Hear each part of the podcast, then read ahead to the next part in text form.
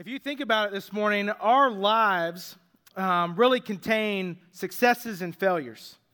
And it's our failures that oftentimes leave these defining moments in our lives. These failures just kind of they just kind of creep in. I mean, failure is inevitable, right? We're all going to fail at different things in different ways, but it's those failures that just leave these I, I don't know, like just these moments along the path of life that are just these defining moments for us. Now, think about it this way.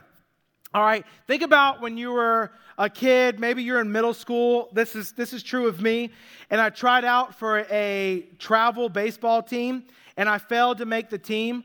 And I was like, oh my goodness. I started crying. All right, it was just, it doesn't feel good. It was a defining moment for me as a young man. I know it sounds so petty, but I'm like, man, I didn't make the team. I remember crying. My dad was like, why are you crying? I was like, I didn't make the team, Dad. he's like, there's no crying in baseball, you know? I'm like, dang, Dad. Okay, now I got a dad wound, all right? Um, but in that, you know, you fail to do that. Or, or maybe um, you, you went to college and you, you spent four, five, six, seven, eight years in college. Who knows? I'm not judging, okay? And you leave with this um, degree, you're to pick your career that you've worked so hard for, and it's really a failed career choice.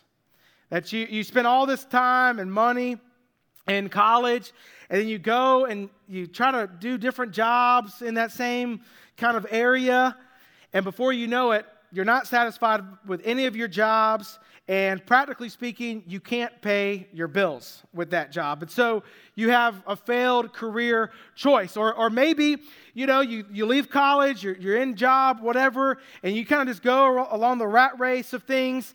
And before you know it, you've really failed to budget your finances properly. And so you're just in this constant circle of, hey, I, I'm in a lot of debt and I feel like I can I can't get ahead of this. I'm, it's like two steps forward, one step back. I feel like it defines my life. And then what happens is that debt, whether it's student loans or credit cards or whatever, it ends up creeping into your marriage, right? And you start arguing, and like the things that you fight about the most are money. And so those things happen, and so you you have failed at your finances, or maybe you made a, fail, a bad business decision, and it just failed. It blew up in your face. Or maybe some of you, you have considered you, you had a failed marriage. Or maybe you have older kids and you feel like you have failed as a parent to connect with your adult children. Or let's be, let's be real transparent that for many of us, you just maybe feel like a failure overall. I can't tell you how many times I counsel people and they're just like, I'm just a big screw up. I fell at everything. And really, if you think about it, those things are defining moments in our life. And we can respond in a couple different ways. We can fall into the trap or just buy into enemies' lies and saying, you know what, I am a failure. And it can go down this path of depression or, you know, toxic- toxicity and just saying, okay, I'm a nobody, I'm a failure, I'm always going to screw something up, I can never get anything right, and just buy into that.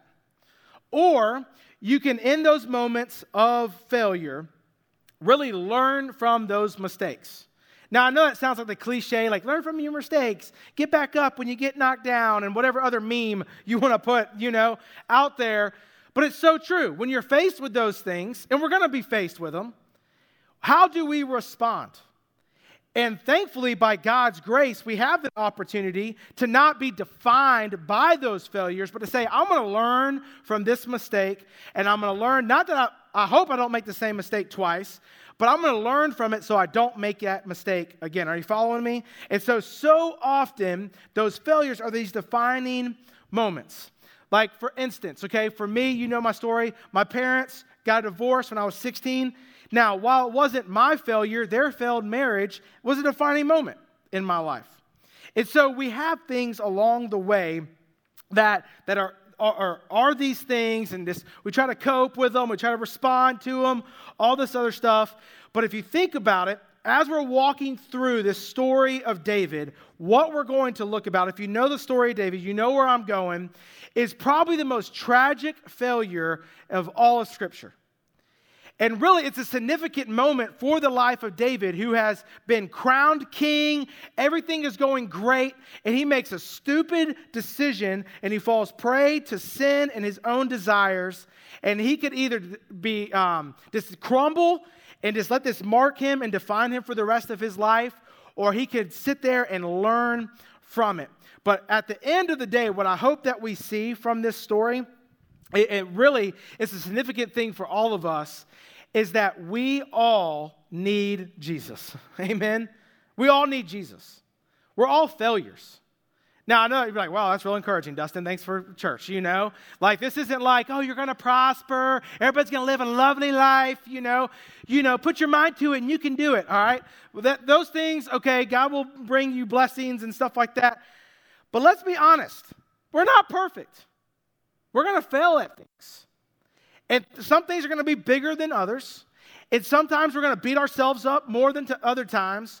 But at the end of the day, we need Jesus. We need a Savior. We need a Savior. We need a King that's bigger than all of that, uh, who's bigger than our emotions, who's bigger than our depression, who's bigger than our failures, who can restore and redeem us through His grace. So I hope that you see that in this story. So if you have your Bibles, turn with me. All right, we're going to be in 2 Samuel. We're going to start in chapter 11. But let me give you kind of some some front end story of what's taking place. So, if you remember, if you've been walking along, Reader's Digest version, uh, David, as a teenager, shepherd boy, is, a, is anointed king. The first king of Israel, Saul, was corrupt. He um, lacked integrity, made some really bad decisions. And at the end of his fall, God told him to do something, and he blatantly disobeyed God. So God said, Hey, I'm removing my hand from you, and I'm going to anoint another king. Well, David was that king, shepherd boy. He had to wait approximately 17 years to be crowned king. Well, in the meantime, God's preparing him for this, and uh, he ends up killing Goliath, becomes this huge warrior. He's famous amongst all of Israel for killing this Philistine, Philistine giant. And he's coming back, and they're like, Hercules, Hercules. Not like that, okay? But they're so excited that, that David has beat Goliath and he comes to fame and he marries Saul's daughter. Saul puts him in charge of an army. Then it's like, I'm going to kill him because he was jealous. So David's fleeing for about eight or nine years. And he's fleeing. He spares Saul his life, could, could have killed him, all this other stuff. And Saul says, Surely you're king. So eventually, what takes place is Saul and three of his sons go to battle with the Philistines again, this vicious opponent, and Saul and his three sons die and David becomes the king. So he's, a finally, he's finally appointed king. Now, historically speaking, at this time, Israel was really divided up into two different nations. You had the southern kingdom, which was known as Judah, which is what King David uh, reigned over, and he had a general of his army named Joab. Now, the northern kingdom, kingdom was Israel, and uh, it, uh, it, Ishbosheth, I'm going to get that right, was the leader of that. And a guy named Abner was the general of his army. And he was a pretty bad dude. Well, King David wanted it all. He wanted to unite and be king over everything. So his general, Joab, went and killed the other general, Abner, killed him, took over, and now David is king over the entire nation of Israel. So now, as king, for really like the first 13 years or so, everything's going really good. I mean, he's a great warrior. He's winning battles left and right. If people threaten God's people, um, the Israelites, man, he's winning these wars and winning these battles. Everything's going good. But we see in Scripture, people are thinking, man, he's a God after, he's a guy after God's own heart. He, he, he's following God. We saw that with Saul. We're seeing it now. He even talks about building a temple for God. So it's like, man, that's a good guy. Well, after the 13 years, what we're going to see this morning is that eventually his, his power as king and his pride as king finally catch up to him, and he makes the significant failure in his life. And with this, I'm just going to say this he took his eyes off of God. It was all about himself. And if you really think about pride, pride blocks out who God is because we are in the way. Who we are is in the way of truly seeing God. This is what pride does. Think about it. When you're thinking all about yourself, your circumstances, your desires, your wants, your needs, all this other stuff, when that is right in front of your face, you can't see God. You can't see His plan. You can't hear His voice. You can't see Him trying to do stuff because all you can, are consumed with is yourself because it's right in front of you. And that's what pride does. David was in this moment where all he wanted to see was himself and so he gave in to his own pride and he forgot and lost sight of exactly who God was, what he had brought David through. And all of a sudden, David makes a selfish, dumb, stupid decision, all the other adjectives, okay? So let's let's read this together. This is 2 Samuel. We're going to kind of I'm going to read some and tell some and all that kind of stuff because it's all chapter 11 and 12 where we see this story. Chapter 11 starting in verse 1 says, In the spring of the year, the time when kings go out to battle, David sent Joab, his general, and his servants with him, and all Israel. And they ravaged the Ammonites and besieged Rabbah, but David remained in Jerusalem. Now, here's the first problem David, as a king, culturally speaking, should have went to the battlefield. Now, maybe he wasn't on the front lines, but he would have set up shop in a tent somewhere and, as king, be a strategist to say, hey, this is what you need to do go attack. Even as David, at this point, him being there would have been intimidating to the other opponent. To the opposition, they would have been like, oh, King David's, they could have ran. But David decided, I don't want to be a warrior this go around, and so I'm just going to stay back. I'm not going to go to the battle. I'm going to choose to be here. And I love the writer's like, in the time where the kings went to battle, David decided to stay home. He's like, okay, I don't need to do this anymore. You know, let's let them go and fight it out. Now, listen to what happens. Verse 2 It happened. I love the writer. It. Okay, so something's about to take place. It happened late one afternoon when David arose from his couch. I mean, he's like watching Netflix. like, what is he doing? Like, think about this. As a king, your nation is at war or in a battle. Your, your fellow soldiers who you command are out there fighting a battle for you. And culturally speaking, you're like, nah, I'm not gonna, I'm gonna sit this one out. And he's on the couch like, is he eating like Cheeto Puffs? Like, what is he doing in this moment? That he has to, he's like, I'm just to get up on the couch. I'm bored. You know, I'm bored. It says, so he gets up from the couch and was walking on the roof of the king's house. He needed to get some fresh air. And he saw from the roof a woman bathing.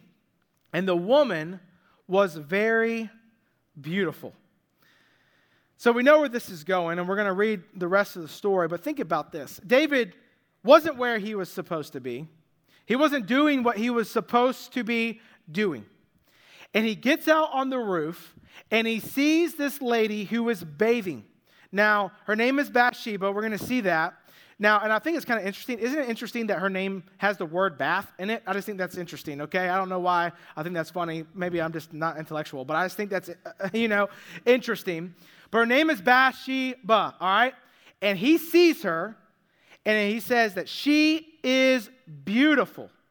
Now, the Bible doesn't necessarily, I can't think of any other time, to be honest, where the Bible like rates women like this one's hot, this one's not. Okay, that's just not how the Bible works.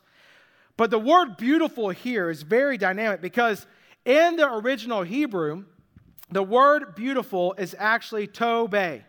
And it means like fine, like fine, fine, like you fine, girl. Okay, that, like, that's what this means. Like, it's not like, oh, it's kind of pretty. It means like, hey, girl, you fine. Like, she is some kind of different level of hotness, all right? You know it's hot because the Hebrew word is to bay. It has bay in it, all right? So it's like, hey, bay, that's my bay, all right? And so David sees her and she's bathing herself. And so, as probably any, I'm just throwing this out there, okay? Guy sees a naked woman, he's like, hey And he's like, what's going on down there? And sees this naked lady, or in the south, naked, okay? Sees her bathing. And in this moment, here's the first point that we see temptation is present. That's so true of our lives too. You don't have to be a king of Israel for temptation to be present. It was, it was present there. He walks out on the roof. He's where he's not supposed to be, doing what he's not supposed to be doing. And in his boredom, comes across this woman bathing named, Bathsheba on the roof. The temptation is there. But let's think about our lives. Well, we're not David, and we're not some Old Testament character, but in our lives, we face temptation every day. You can have a little white lie about this at work. You can not share the full truth with your spouse. You could see something on the internet and kind of went down a rabbit hole and you're just not, you're not going to say anything about it. You could, you could steal something. You, you could hide something instead of confessing. You could look on the internet and no one would ever know about what you looked at. There's, I mean, we could sit here all day temptation is present in our lives. It's there. And whether you struggle with lust or alcohol or drugs or truth telling or being a person of integrity, whatever, temptation is present. And here's the awful thing about temptation it doesn't have favorites, it doesn't pick and choose. Oh, I think I'll mess with this person today. It's there for all of us. Every day we're faced with temptation. And David, as this king, he is faced with a choice. How am I going to fight this temptation? And that's a question you and I have to wrestle with every day. How am I going to fight temptation? We cannot sit back and be reactive to temptation. We have to be proactive against it. And David was reactive in this. Listen to what he does. And so, David, uh, verse um, 3 David sent and inquired about the woman, and one said, Is not this Bathsheba the daughter of Eliam, the wife of Uriah the Hittite? Now, let me just kind of throw this out there. The writer specifically, like, humanizes Bathsheba and to really point that she's a human, she's a daughter, she, she's a wife. Because I'm just going to throw this out there for what it's worth. If you think about sexual sin, it often, if not all the time, objectifies the, the person on the other end. Pornography object, objectifies the woman or the man on the other end to say, oh, it's just a vehicle to my pleasure. And so the writer is making it very clear this is a daughter, this is a wife, not just some vehicle to your temptation, it's a person. And so face or, or uh, deal with what, whatever you're about to do, make your decision wisely. And listen to what David says. He says, So David sent his messengers and he took her. And she came to him and he lay with her. Now she had been purifying herself from her uncleanliness. And then she returned to her house, and the woman conceived. And she sent and she told David, I am pregnant. I mean, if this was Maury Povich, for those of you who know what I'm talking about, it'd be like the results are in. You are the father, okay? I mean, David's like, okay, what did I just do? But to be honest, he's really not like that. Because what we see here, point two, is that sin has consequences. You and I know that. You don't have to go to church to know that. Sin has consequences. If I lie to my wife, there's going to be consequences. If I cheat on my spouse, there's going to be consequences. If I steal from a store, there's going to be consequences. Now, I, I, I firmly believe this sin is sin. But I do believe that, especially with sexual sin, the consequences are greater. I, I could lie on, on a test. I could steal a candy bar and be like, oh, I'm so sorry, okay? But if I was to cheat on my wife, the consequences would be greater. It would affect my kids and my kids' kids, because I'm just going to tell you, coming as a byproduct of a divorced family on both sides, I mean, it has ramifications. And then I'm not saying that to bring any kind of shame or guilt. I'm just We all know that. Whether you've been divorced or whatever, or whatever the case may be, sin has consequences. Our failures have consequences. And so, what we're going to see is that David's sin has consequences. And if you really think about sin, or maybe it's just me, maybe I'm just like the biggest sinner in this room. Oftentimes, when in sin, we usually attempt to cover up sin with more sin. Think about that. You tell a little lie and you get busted in that lie. And I was like, let me lie to cover up the lie. And then before you know it, you're just, it's a, it's a train wreck. And you're just a pathological liar about things. And no one teaches us this. It's in our DNA as sinners. I mean, th- I, I can't tell you how many times as a parent, and I always try to be careful because I never want, my kids aren't here this morning. I never want them to be like, Dad, you just like aired out my dirty laundry, okay? But kids are kids. And you catch them in a lie and they lie to cover up that lie and they lie about that lie. And then before you know it, like me and Sloan, Sloan's like the best. Like she shouldn't have been an attorney, okay? Because like I'm telling you, she sniffs that junk out real quick. And I'm like, okay, I'm an idiot, okay? I fall for it as dad because I just want to be a good time. But like she's like, no, that's a lie, you know, and and like snuffs it out, and then they finally like, okay, I confess. But think about it, we we just cover up sin with more sin, and that's exactly what David does. So this is what David does. If you don't know the story, David finds out that she's pregnant. He's like, man, I got to scheme some things. So, how could I, you know what? Let me get her husband to come off the battlefield. And, and he's been gone for who, who knows how long. And they're going to miss each other and they'll have sex. And then she'll be pregnant and they'll all go away and disappear. So he sends a message to Joab, the general, says, Hey, why don't you send Uriah? He, Uriah comes back and it's like, Uriah, come here, bud. Man, you've been working so hard out there in the battlefield. Hey, why don't you go spend some time with your wife? You deserve it. Well, he goes, and word gets back the next day that Uriah did not sleep with his wife. He decided that he was going to sleep outside the door of his house. So word got back, and David confronts him. Like, Uriah, why didn't you do that? And he's like, Man, I can't do that. All, all my friends, my fellow members of the army, they're sleeping in tents on the ground. I'm not going to do that and we're still at war. I want to sleep right here. He goes, I, will have t- time for that later. And so then David, if that wasn't enough, some more sin. You know what? Why don't you come to my house, man? Eat all. This is the this is the king's palace. Eat whatever you want.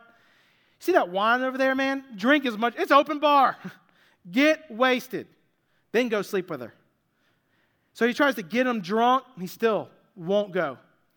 So then David takes it a step further. Think about this. The same guy that was like, Who defies the armies of the living God to Goliath is now scheming and now says, Okay, I'm going to write this letter. And on this letter, I'm telling my general, Hey, Joab, I need you to put Uriah the Hittite on the front lines and he needs to die. Writes the letter, seals it up, gives it to Uriah and says, I want you to deliver this to Joab. I mean, think about this. Joab's probably thinking, this is going to be a letter of encouragement, okay? Pen pals, all right? That it's like, hey, you're doing such, such a great job. Keep it up. It's his death sentence. So he hands it to Joab. Joab reads it. It's like, okay, puts Uriah on the front lines, and Uriah is killed. Now, David thinks that his plan is going to come back and he's going to look like the hero. Oh, come here in your grief. You know, Bathsheba, come be with me. Come into the kingdom. Let me play rescuer in this. And then you'll have a child. Everybody's like, oh, it's okay. Well, what we see in verse 26 and 27, I'm going to read this. I'll be on the screen. When the wife of Uriah heard that Uriah, um, her husband, was dead, she lamented over her husband. And when the mourning was over, David sent and brought her to his house, and she became his wife and bore him a son. Now, listen to this defining moment. But the thing that David did displeased the Lord. The thing that David had done displeased the Lord. Man, that's a dangerous place to be. I don't know about you, but if I'm ever like, there's someone ever going to write any kind of book about me, I don't want that statement in there associated with my name. And what David had done, he took his eyes off of God and let his pride just get the best of him. And his sin has consequences. Now, we won't talk, we won't read this, but we end up seeing the son dies. We see later in the story that David actually has another son that rapes a half sister and then is killed by a, uh, a person seeking revenge. We'll see actually next week he has another son, Absalom, who actually is like, all you care about is, is your kingdom, dad. So I'm going to I'm going to overthrow you. And tries to steal his kingdom. So there's all this family drama. That's because sin has consequences. But here's the third point this morning accountability is necessary. Accountability is necessary. We need accountability in our lives. And what we're going to see is that this guy named Nathan, he's a prophet. And I love this because Nathan, he doesn't care that David is king. He's like, I'm a prophet, bro. I'm hearing directly from God. And he goes to King, to the King, uh, King David, and says, Let me tell you a little story. Now, there's this rich man and a poor man, they live in the same town. The, the rich man, he man, he's got all kind of flocks of animals and tons of sheep and lamb and goats and everything. He's got everything. But this poor guy, he's got one lamb. And he treats it, scripture says this, he treats it like a daughter. Now that's a little weird to me. But some of you are cat lovers and you do that too. That's weird, okay? I love dogs, you know that, okay? And so he has this sheep that he treats like a daughter. It says it eats at our table out of the same bowl and the same cup, and it, it all lives in the house and everything. It's his pride and joy. He has one of them. The rich guy, he has all this. He doesn't care. And, I, and he tells the story. A traveler comes in and the rich guy says, I'm not, it says he's not willing to sacrifice one of his animals to provide food for the traveler. So what does he do? Like a jerk. He goes to the poor man, he steals that one lamb that he treats like a daughter, and kills it and feeds this traveler with that food. So David hears this story. Uh, Nathan's telling, and listen to how David responds. This is in chapter 12, verse 5. David's anger was greatly kindled against the man. And he said to Nathan, um, As the Lord lives, the man who has done this deserves to die. It's pretty much, he's pretty much saying, Man, I swear, as God reigns, that guy deserves to die. And he shall restore the lamb fourfold because he did, he did this thing and because he had no pity. And Nathan calls David's butt out and says, You are this man. That's some strong words. He says, You are this man. And he says, Here's what the Lord says. Remember, he's a man of God's word. The Lord, the God of Israel. I anointed you king over Israel. I delivered you out of the hand of Saul, and I gave you your master's house and your master's wives into your arms, and you gave, um, and gave you the house of Israel and of Judah. And if that was too little, I would add more. But why have you despised the word of the Lord? And to do what is evil in his sight. You have struck down Uriah the Hittite with the sword and have taken his wife to be your wife. And you have killed him with the sword of the Ammonites. Now, therefore, the, the sword shall never depart from your house, because you have despised me and have taken the wife of Uriah the Hittite to be your wife. Thus says the Lord Behold, I will raise up evil against you out of your own house.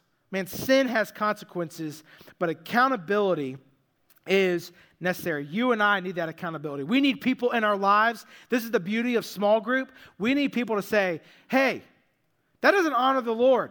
Hey, you're wrong in that in a loving way, say, hey, you shouldn't do that. Now, I'm going to be very transparent and I'm, I'm going to close in just a second.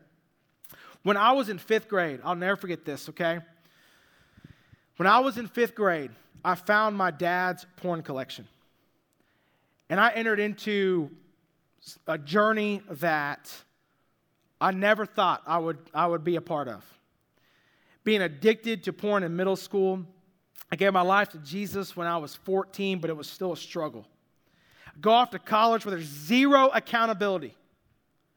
Still a problem. I went off to the University of Tennessee for a year. I was like, man, it was like just it was just horrible. I come home, And I remember sitting at a pizza place with some of my best buds. And one of the, he was the best man at my wedding. My best friend, John, was with us. And God, I don't know if you've ever had these moments. God was like, You need to share this struggle. You just need to share it.